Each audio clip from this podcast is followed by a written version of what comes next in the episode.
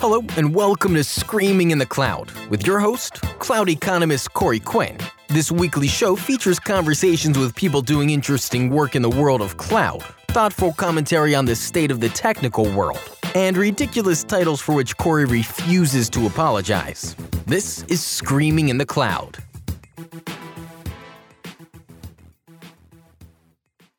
Are you better than the average bear with AWS? If you're listening to this podcast, the answer is almost certainly yes.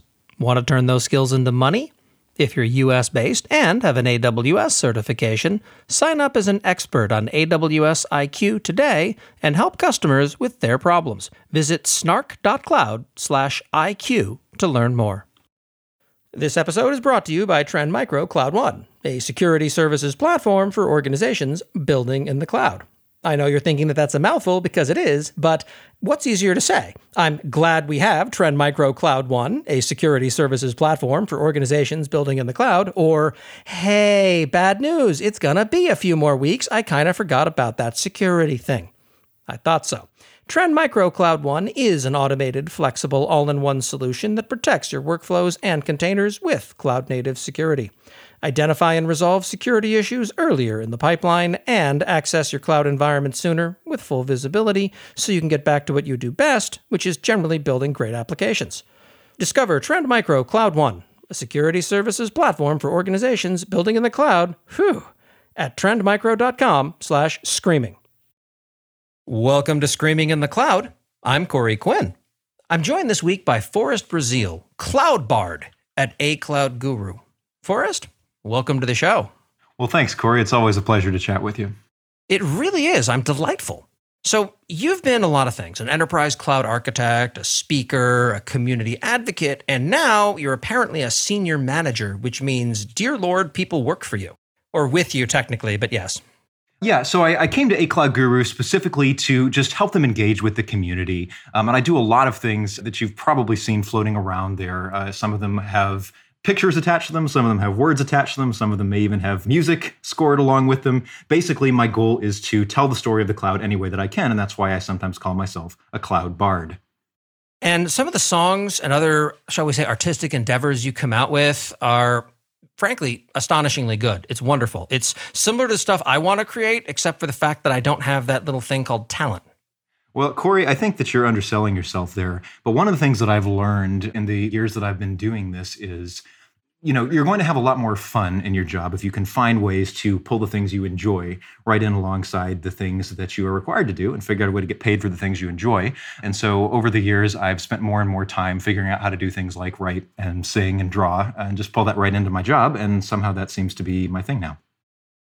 And it seems to be working out really well for you. The fact that you can play the piano was definitely a recent shall we say revelation to many of us. Your love ballad to s3 was absolutely my kind of ridiculous. Good work. Well, thanks for that. You know, I've got a few AWS related songs up my sleeve, so maybe we can collaborate on something down the road. Oh, we absolutely should. There are things in the pipeline on this end as well that I think will be absolutely appreciated. So tell me a little bit about your journey. The last time we really spoke in any depth, you were at Trek 10, which now that you've left is, of course, Trek 9. And now you're at A Cloud Guru. Why? Yeah, well, first of all, I, I, don't think it's fair to call them Trek Nine. I, I, think I was pretty quickly replaced over there by amazing folks like Alex DeBrie, who I think has also been on this show. So, if anything, they've leveled up. They're they're Trek Ten plus plus now. But yeah, so I, I was at uh, Trek Ten for a couple of years. I was doing a lot of consulting, a lot of enterprise consulting, and so I was going into these large organizations and I was helping them figure out uh, essentially how to successfully, you know, adopt the cloud, uh, trying to lead these cloud initiatives. I learned a lot doing that. It was really fascinating. Um, and what I came to realize is I wanted to find ways to kind of scale that even farther. A Cloud Guru has this really fascinating opportunity where they are sitting on, you know, well over a million students who are learners on the platform right now. A lot of those folks are coming from enterprises, from businesses large and small. And one component of my role at A Cloud Guru that I really enjoy is this ability to hear from a lot of these customers, understand where they're succeeding or failing with rolling out cloud competency, not just to like that little central group of experts, but to this broad team of folks, many of whom have years of technological experience, but it's all very legacy based, and figuring out how to design and scale cloud training initiatives that will work for those groups. Something I've appreciated about you, well, there's not much I appreciate about you. At least that's the public line, because you're one of those people where if I'm too flattering to you, you become completely insufferable. But one of the things I do appreciate about you, if I can be sincere for a second, has been that you're less aimed at solving the esoteric technical challenges, though you certainly do that, than you are at helping people understand and wrap their heads around what's happening in this space in an intelligent way that doesn't assume that someone has just spent four years with getting a computer science degree first. You know, I, I, appreciate you saying that, and I think that the the word that we have to keep in mind here is empathy. It's easy for those of us who've been in the cloud for a while, and I've been building in the cloud for uh, well at least six years now. I, some folks even longer than that. And it's easy for us to think, oh, well, you know, everybody's doing this now. Uh, cloud has won, right? And we're sort of in that late adopter phase. And that's really not true. I mean, uh, what is it? Something like two, 3% of all IT spend is, is in the cloud even today. I was just on a call the other day with someone in the public sector, a large group of people actually in the public sector, and was stopped about halfway through my presentation on the cloud by someone who said, I just really don't get this term cloud. You know, I in fact I, I, have just barely gotten to understand the term server, and now I'm really having trouble with this new abstraction. And this is a person who's you know super successful, has been a professional for a long time, and it's just they're just now getting to the point of even beginning to engage with what this whole abstraction of the cloud means. And so, what I try to do when I'm creating content, when I'm speaking to audiences, is step back and remember how did I feel back when I first encountered this beautiful dangerous idea of the cloud right? This meeting of you know the internet and cheap compact hardware that i consider to be one of the greatest technological innovations of the last half century. It's super exciting. There's so much color and magic and mystery to what we're looking at here when we build on the cloud and i want to help people understand that. I want to get them excited. I want to send them off to build the next generation of great cloud applications I think that might be the transformation that we're seeing and that people are taking far too lightly, where it's less about needing to have this deep background in technology to deliver outcomes. That is what these cloud services are empowering as they move further up the stack. They're all built on these primitives that we've all come to know and, if not love, at least tolerate. I mean, you love them, you write ballads to them. But I'm not trying to build a service anymore that leverages how to store data in vast quantities on a cloud provider. S3 has nailed that for me. Instead, I want to do something interesting that happens to require that functionality. And the things that move up the stack and leverage that, that mean I don't need to spend three weeks learning what S3 is and how it works, that just sort of abstract that all away from me, are incredibly powerful. That's exactly right. You know, and, and, somebody asked me a question on Twitter the other day, and I, I, wish I could remember who this was or I would name drop them here. But the person said, Hey, Forrest, you know, why is it that I have to still go into the AWS console and choose compute and persistence options separately? Shouldn't we be past that point? Shouldn't I just have something handed to me that uh, packages that all up in, you know, one section? I had about 10 answers pop into my head of, of why that doesn't make sense. And then I thought about it a minute longer and I was like, you know what? There's going to be more and more people asking this question over the next five to 10 years uh, as we have more folks that just want to build. They're not so much interested in, okay, well, how do I match the exact, you know, right compute abstraction to the exact right storage abstraction for the 80% use case that really should eventually be something that's packaged up for me and I can focus just on plugging services together and building on top. That's been the serverless dream. That's been the cloud native dream. That's the quote unquote low code, no code dream, right? And we're going to see more services like that coming out. But I think we're talking about hundreds of millions of developers who are going to be be practicing professionally by the end of the next decade. And it's up to us to create experiences, to create best practices, to create, you know, guided solutions that are going to get these folks where they need to be with as little fuss as possible. To that end, you have just recently released a book. It comes from Wiley Publishing. What ridiculous title have you given it? So, the title of the book is The Read Aloud Cloud, subtitled An Innocent's Guide to the Tech Inside. And you say, why would you create a tech book with a title that rhymes? And the answer is be- the entire thing is in verse. The entire thing is in verse. You're absolutely correct. Every- I was kidding. No, I'm not kidding. It is 100% written in verse. There are some prose essays at the end of the chapters that, you know, unpack things a little bit. They're called word to the nerd sections. But, you know, that's just, that's like a, a to the parent section, right? You can read that if you want to. Well, I've heard verse ideas. You've heard verse ideas, yes. Uh, well, you'll hear a lot more verse ideas if you happen to read this book. So it's uh, basically the idea is uh, it's a book first and foremost that you, as a technical professional, a cloud professional, can hand to your non-technical family member, friend, coworker, someone who's always asking you, "Hey, what is the cloud? Can you explain that to me again?" And they just feel like they can't get their heads around it. That's not a dumb question. You know, it's it's not that these technologies are super hard to understand. They're just really abstract. It's easy to understand why a doctor exists. You know, why a lawyer exists we all have some intuitive understanding of that. It's not so easy to visualize what a cloud architect does. What exactly does that person build? And this book is designed with, yes, verse and with lots of pictures, lots of cartoons and goofy images and insane visual metaphors to help you understand what the cloud does, what people in the cloud do, and why this is something that's important for your life, whether you're actually looking at building on the cloud yourself or not. So, to be clear, is this aimed at children? Is it aimed at adults? Who is the target audience for this? Because when I see a read aloud book that rhymes, I'll be honest, I buy an awful lot of those lately, but they usually are for my toddler. So, look, people who buy books tend to be folks who are adults, not children. So, in that sense, the book is for adults. It's definitely something that is, you know. Good point. Step one target an audience that has money. You know, that's that is marketing 101. But you know, it's certainly something that's age appropriate. You could read it to a child if you wanted to. My suspicion, certainly based on the folks who've seen it so far, is that it's one of those things that you just kind of want to have for your desk if you're an engineer.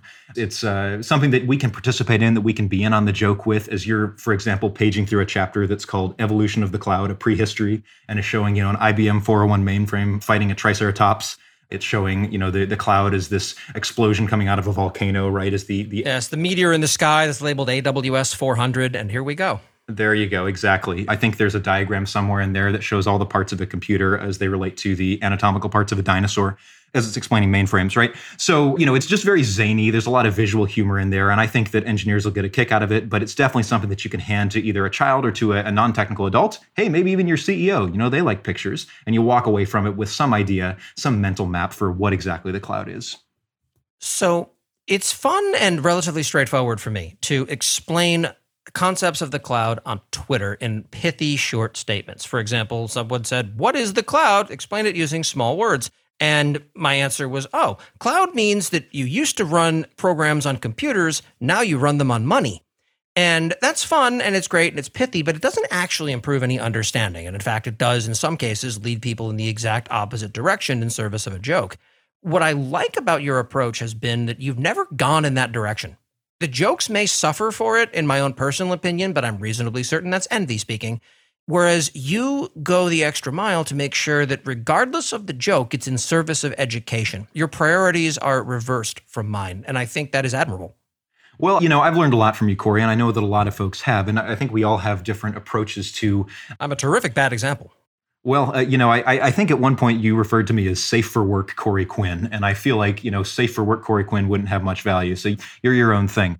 But what I'm trying to do is to create something that sticks with people. And, you know, you add a little bit of that magic, a little bit of that, as we sometimes call it, the sidecar of delight to what you're creating. And that brings people back for more. You know, it, it gets them nerding out about it. I mean, about a year ago, I had created a, a rap battle between two versions of myself around serverless and containers, and it was ridiculous and goofy and silly. But it really was designed for a serious purpose, which was without a, a large amount of snark, without a large amount of you know disdain for either side of that uh, ongoing battle, just to help people understand what are the trade-offs here. Uh, where might I choose to use one of these technologies over the other? You know, and then ultimately, aren't they both in service of the same goal? Isn't it both about crawling up the stack and trying to minimize minimize undifferentiated heavy lifting, as our friend Werner Vogels would say.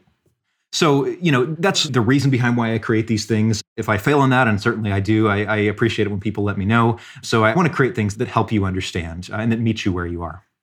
And I say an awful lot of snarky things, but I'm quite sincere when I say that there is something incredibly admirable about that. It's my approach has always been that my theory of adult education, and I learned to give talks by being a corporate trainer for a very interesting product at the time was first, you've got to get people's attention if you want to be able to teach them anything. So my approach was always on getting people's attention and then leaving the actual heavy lifting of teaching people things to, you know, others who care about things and are good at them. You have sort of condensed those two into the same step because the jokes that you do are not the setup for the education. The jokes that you do tend to contain the education. And I think that that's a key distinction that really changes the entire format of the message. Maybe that's the case. And not to get too far down a rabbit hole here, but one of the things that always frustrates me about certain folks who do comedy today, and I'm thinking about folks like John Oliver at, Last Week Tonight, is, you know, there's a serious message that they have, and then they try to sort of flavor that with jokes, right? But it's it, the two things are always discrete, and it feels like they're using kind of a, a spoonful of sugar to make the, the medicine go down, but the sugar and the medicine are two very different things. I want the sugar to be the medicine. Getting back to the idea of the cloud, I personally find this subject fascinating. I think it's amazing to learn about. I think it's mind blowing what we can do. And I want to make that process of learning itself enjoyable. And that's another reason that I came to A Cloud Guru is that's something that they've had in their DNA since day one with their instructors, you know, with their features and, and everything about the way that they present their content. I started working with them years ago when I uh, started being involved more heavily with Serverless Conf and uh, right away kind of got that that was a, a big part of what they were all about. And so I'm excited to be able to do a little bit more of this kind of work on the clock now. It's always nice to find a place to be where the thing that you're doing aligns directly with the business needs. I've struggled in my entire career where me doing the snarky thing, the conference talks, the brand building was always viewed as a distraction from the thing I was supposed to be doing. The fun thing is, though, is I was better at the fun things that I enjoy doing than I was at the actual real job I was supposed to be doing. I didn't recognize it for what it was at the time, but what that meant was I was in the wrong job. Yes, there you go. And of course, one solution to that might be just to sort of create your own job description and, in fact, an entire company around your exact skills, which is something I admire a lot about you, Corey. Oh, absolutely. There's a lot to admire about me. I'm delightful. But one of the tricks I found as I went down this ridiculous path the way that I did has been that I've been figuring out as I go the things that work. And at least for me, it was the everything I do now is directly aligned with the things that got me fired from a whole bunch of companies. And I finally figured, all right, there's one of two scenarios that's correct. Either every employer, boss, friend, mentor, casual acquaintance, person on the bus, etc., who told me what my problem was, was right. And this means I'm going to starve to death. Or I see something other people don't. And embracing this in a constructive way could turn into something better than the jobs I've had. And I was always going to wonder if I didn't try it. All right, let's give this a shot and see what happens. And here we are, four years later. I seem to have come up with an answer that I guess solves for that problem. I haven't gone out of business yet. I keep looking every month and nope, still in business. It's worked for better or worse. And it turns out that when you own the company, you can't exactly get fired anymore without some serious work. Well, that is true to one extent. Being in consulting, as you know, uh, you, you're still sort of employed by your clients to some extent, but seems to have worked out. For better or worse, yes. And to be fair, there are different definitions of consulting. Very often, people have one or two clients that are 80% of their revenue. The goal is to never have a single client that's more than 20% of revenue. And I crossed that milestone a while back. So it now means that in order for me to get quote unquote fired, there either has to be something systemic, like, I don't know, a pandemic that hits a little differently, or I wind up instead doing something disastrous myself. Like, wow. And today, Corey went on a complete racist tirade on Twitter, which is generally not my failure mode. Yeah, it's interesting to have such a large portion of your career tied to, you know, how you present yourself publicly to everyone. And that's something that I've struggled with at times because it can feel like it's very all consuming. And a lot of times people will ask me, you know, how do you make time to create and, and how do you find a balance between that and, and the rest of your life? And I've not always been great with that. If anything, it's been a struggle to extricate myself and have a persona that's different from what's out there publicly. Um, and I'm curious to know how you balance that. It's a weird thing. In fact, you're A Cloud Guru now. Uh, one of the founders, Sam Kroonenberg, was out in San Francisco a year and a half or so ago, back when I was doing a few of the release review episodes to basically show me the ropes. And we do the recordings, and it went pretty well. Sam kept cracking up, which is generally a good sign for my type of humor. And then we go out for lunch and we get to talking, and we're interrupted by someone who, excuse me, this is going to sound incredibly rude, but are you Sam Kroonenberg? And it turned into this whole huge fan of what you do, et cetera, et cetera. And I realized that if I'm not careful, that turns into me, where I'm not able to go walk down the street in San Francisco without getting stopped and said, Excuse me, are you that open mouthed jerk from Twitter? At which point, that's my immediate cue to duck because it's probably someone who works at AWS and I'm about to get punched in the face. But it tells me that at some point, there's a Rubicon that gets crossed and you can't go back from it. Now, this sounds like a complete unrealistic thing to worry about or complain about. But if you talk to actual celebrities, not these crappy Twitter celebrities, of which I am barely one, this becomes an actual problem. When you have paparazzi following you all the time, you can't go out in your sweatpants to get a gallon of milk without having pictures taken and showing up on the internet. You always have to be prepared to deal with the public. Now, I'll never get there, but there's definitely a spectrum between no one knows or cares who you are and everyone recognizes you on site and possibly wants to stab you with a pitchfork. I don't know where I'm going to wind up on that, but I am starting to realize that it's sort of a one way door. You can't go back to obscurity once you start getting recognized. I, just want to say I think it's hilarious that you get stopped on the streets of San Francisco. I feel like only in you know Silicon Valley would that happen. Would would you be recognized for your Twitter profile picture? That's all well and good. I mean, I, am not particularly concerned about reaching a point where you know I, I, have to think twice before I go out to the store for for milk. Um, well, in fairness, it does happen more when I'm walking inside of Amazon buildings in Seattle. The spit takes people do, even though they're not drinking coffee at the time, is pretty impressive. Uh, yeah, we're just waiting for an Amazon building to actually be named, you know, the, the low flying Quinnypig or something like that. I think that's probably your ultimate evolution. But uh, no, I, where, where, I was really going with that question was more just, you know, it's it's hard to set a balance between, you know, the the time that you spend uh, putting yourself out there and the time that you spend recharging. And I think that's something that that even if the people that I'm talking to, you know, you and I are probably never going to have Corey Quinn levels of uh, notoriety. But if we're creating, um, there's always that challenge where you're you're trying to find places to just be yourself, places to recharge, and, and places to not just always be focusing on putting some version of yourself out there to the world. And I haven't cracked that problem yet, but I, I, think that one thing that has helped me is just really trying to move more of that actually into my day job. And again, going back to, to what I do now, that's why I'm, I'm grateful to have the ability to do it from nine to five. Sponsorships can be a lot of fun sometimes. Park My Cloud asked, Can we have one of our execs do a video webinar with you?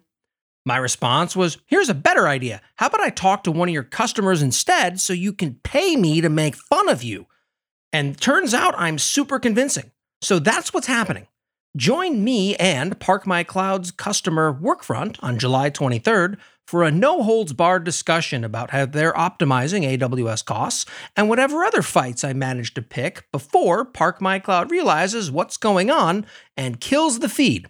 Visit parkmycloud.com slash snark to register. That's parkmycloud.com slash snark. And I think you're doing a fantastic job of it too. I've got to be perfectly blunt with you here. Uh, there are times I feel a stab of envy when Forrest posted something on the internet and it's blowing up again. It's damn it, I've been outshone again. But you deserve it. And again, this is not a zero sum game by any stretch of the imagination. What you do is impressive, incredible, and I'm a huge fan of what you do it's just always interesting to realize, oh, I'm not the only funny person in the world. And I've got to say, in some of the meetings I've been in, I kind of start to believe I am. Well, it, that's the thing about being in tech is, and, and, I said something about this the other day. In tech, to some extent, code is table stakes. You know, folks are, are technical. That's why we're in tech. And having some of these other skills in your stack, like speaking, like writing, like a sense of humor, you know, as surprising as that might sound, it's, it's honestly not that common. And being able to layer some of those other things in, it really makes you stand out. And so I always encourage people to think about, you know, what can I do that sets me apart? What makes me not just a pair of hands on a keyboard somewhere? What makes me someone who can actually provide unique value? And you know you may say well there's nothing eh, but but there absolutely is. And it may just be that you know you're, you're still exploring and discovering that about yourself. But what else do you do? What do you know? What are you able to put out there for me, I mean, you know, I, I, like to draw pictures and I like to engage with people and explain concepts in ways that make sense to me.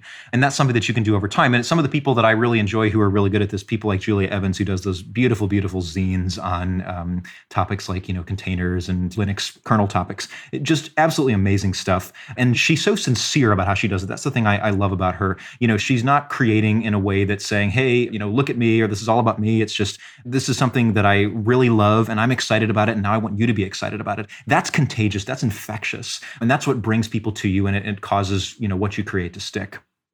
And that's really what it comes down to. People say that, oh, you're sort of riding the lightning whenever you're on social media or putting yourself out there like this, because one wrong move and people are going to jump on you and tear you to pieces on it. And I don't find that to be true. Disclaimer I am a straight white man in tech. I am absolutely not the typical target for harassment, and I have a very different experience than many other folks do.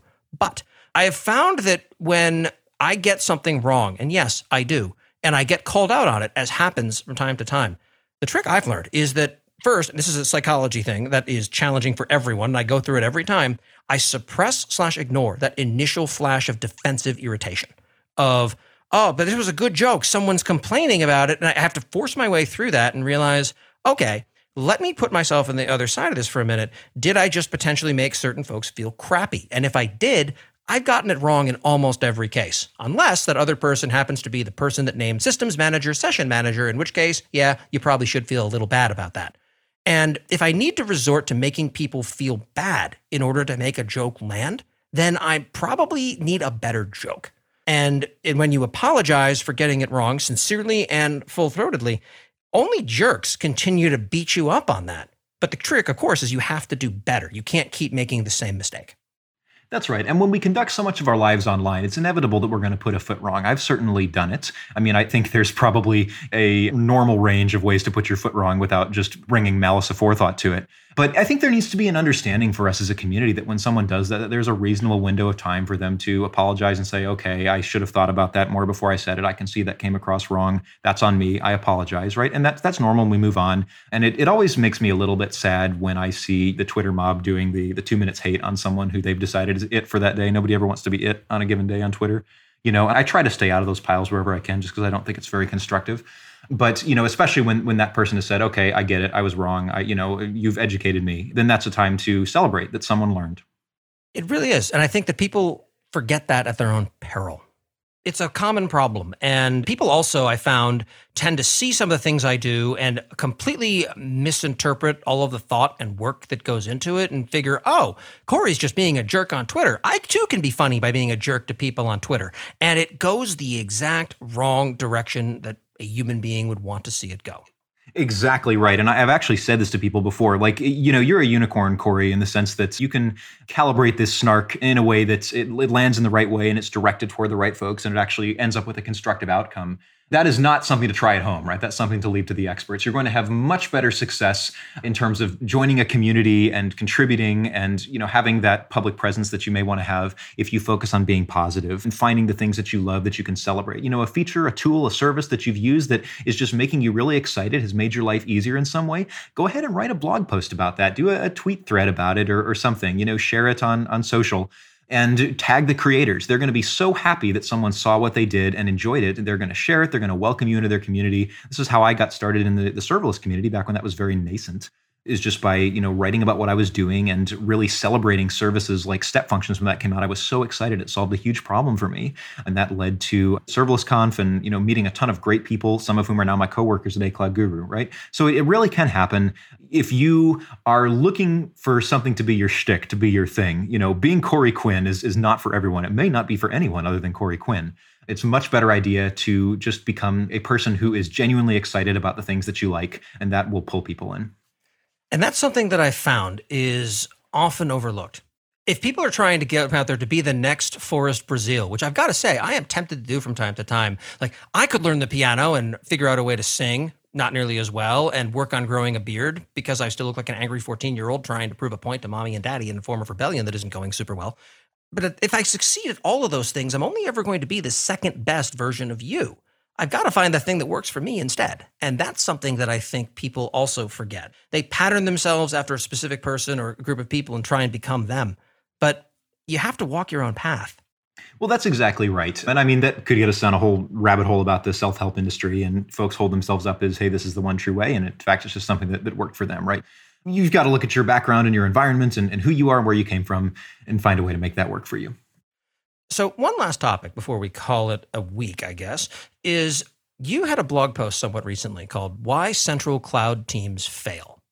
What drove that and what are you seeing? Because I have angry opinions on it, but you probably have data.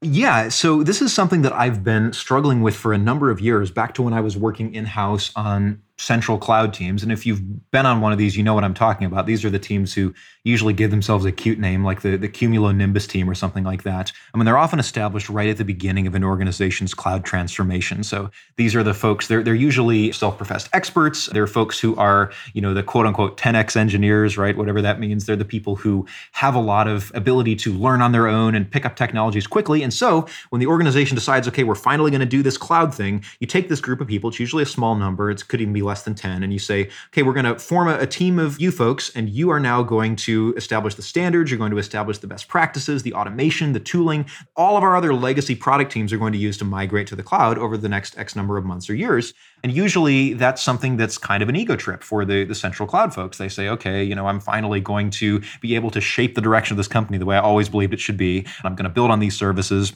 you know, and they think to themselves, especially, well, I don't need any kind of formal training here because I'm really good at Googling stuff and I'm just going to you know, I'm going to make this happen on my own. And unfortunately, what happens is you fast forward 6, 12, 18 months, and that central team is burned out. They're frustrated. They're not having the impact they expected to have to the point where a lot of them are leaving the company. And the reason for that is that they're getting clobbered with support tickets. I've seen this in house. I saw it as a consultant on multiple occasions. And now that I've been talking to a lot of customers at A Cloud Guru, which is a great way to see a really broad spectrum of folks at different stages of their cloud maturity, I've seen it over and over and over again. These are teams that are getting, instead of pushing standards and tooling out, as they were hoping to do, they find that all of the work is coming inbound and it's folks from these legacy teams who are saying, well, what is that S3 thing again? What does EC2 stand for? You know, I was trying to log into the AWS console, but this secret key doesn't seem to be, you know, going into my password box or, or whatever. And that's what causes, again, that central team to burn out. Those folks leave, they move on to greener pastures, and then the organization's cloud adoption stalls. And the light bulb moment that I had around the time that I was coming to A Cloud Guru was because I'm one of these engineers who is relatively high functioning, high performing, and has been in the past. And I was one of those folks who thought, well, I'll just figure out what I need to know as I go along. You know, I don't need to sit down and like do a bunch of training. And what I realized is this kind of blew my mind you need on that central team training more than anyone. Your experts need training more than anyone else, but it's not for themselves. It's for the rest of the organization. You have to have a way to scale your expertise and turn yourself into a center of enablement where you go out and allow those other legacy engineers to skill up on their own terms. And that's where having an actual formal training program will help. It'll help them and it'll keep you from drowning under a billion JIRA tickets that just say, What is AWS? And that is a common pattern. The problem that I've had is every time I talk to companies doing the central cloud team thing, they make a few, from my perspective, perceived blunders. First, they call it a cloud center of excellence, which to me implies that, oh, that's the cloud center of excellence. And let's face it, who doesn't love a team that calls themselves excellent to your face? That implies that there's a counter team somewhere else called the data center of mediocrity. And obviously, it's clear where the top flight high performers go and where the folks who we're just trying to replace with shell scripts live. It sets up an incredibly toxic environment due entirely to terrible naming. Some of the aspects that it brings in can be debated, but if you start off with, I have this idea and the name of it enrages people, you're really fighting an uphill battle you don't need to fight. Yeah, I think that's true. I, I like the data center mediocrity. I, I, tend to call it the legacy donut of dreadfulness, which is what surrounds the cloud center of excellence. And you know, you're constantly trying to take bites out of that legacy donut, but it, it tends to sort of engulf you. So eh, some of this sets itself up for failure. And I think that going from the cloud center of excellence model to the center of enablement model is something that we've been hearing a lot over the last couple of years as more and more folks at the enterprise strategy level have started to realize that this is not going to work long term. Where the center of enablement thing even can fail is if you are not understanding that you actually have to go out and embed and engage with these individual teams, right? I mean, enablement doesn't just mean putting up a page in Confluence that says, here is how we're doing things now. You know, that's not going to get adoption all by itself. I don't care if you have executive sponsorship or people pushing down from the top or whatever. What it's going to lead to is shadow IT. It's going to lead to people going off and doing their own thing in the shadows because they don't have the relationships, they don't have the incentive to go and engage with you and all of your fancy schmancy guidelines and guardrails. So you've got to work on building those relationships and taking some of your experts and rotating them around between these teams. I was talking about this with a coworker the other day, and they pointed me to an example from the air war in World War II, where you had the US forces actually taking their best pilots off the front lines. They'd take their aces out of the planes and they'd ship them back to America and they'd put them into flight school where they were training the next generation of recruits. The Axis, on the other hand, the Germans and the Japanese, they are leaving their aces on the front lines until they get shot down. And that's the end of the competency of that Air Force. And it's the exact same thing in the cloud. You want to make sure that you are putting your best people in a position where they can skill up others. And tying it all the way back to the very first thing we talked about with you know what it means to move into managing as opposed to just being an individual contributor engineer that's one of those things that's really hard to get your head around is yeah my primary value add here is in you know helping other people skill up. And that can be extremely rewarding extremely satisfying but it's definitely a mindset shift and, and it takes time to get good at that. So i'm still working on that.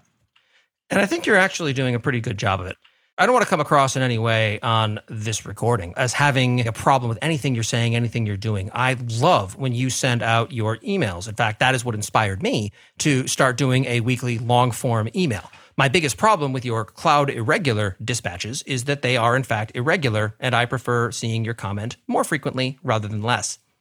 Yes. Well, uh, you know, you and me both. Unfortunately, I, I do also have a lot of other things that are, are, happening. And I thought it was wiser to commit to something that uh, I could put out on my own schedule rather than tying myself to something that I, I knew I wouldn't be able to keep up cadence wise. Corey, I, I, don't have the advantage of you know having a, a, newsletter be kind of my main thing so I, I, have to do that on the side. But yeah i'd love to be able to write more. I'm actually thinking of doing some different things with that newsletter so if you're interested in checking it out forrestbrazeal.com slash mailing list and uh, you can get the Cloud Irregular. Excellent. Sounds good. So thank you so much for taking the time to speak with me. If people care more about what you have to say, where can they find you? And for folks with media presences like you, this is always a loaded question. I have 15 platforms. Which one do I mention? Right. Uh, obviously, on Twitter and, and, LinkedIn, you can certainly connect with me there. I do have a website, forrestbrazeal.com. You can find my newsletter there. It's it is called the Cloud Irregular, so it comes out every month or two.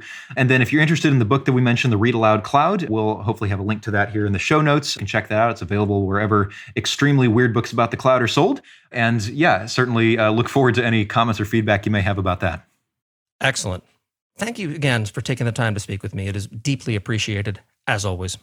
Forrest Brazeal, Cloud Bard at A Cloud Guru. I am cloud economist Corey Quinn, and this is Screaming in the Cloud. If you've enjoyed this podcast, please leave a five star review on Apple Podcasts. Whereas if you've hated this podcast, please leave a five star review on Apple Podcasts and a comment that must rhyme. This has been this week's episode of Screaming in the Cloud. You can also find more Corey at screaminginthecloud.com or wherever fine snark is sold.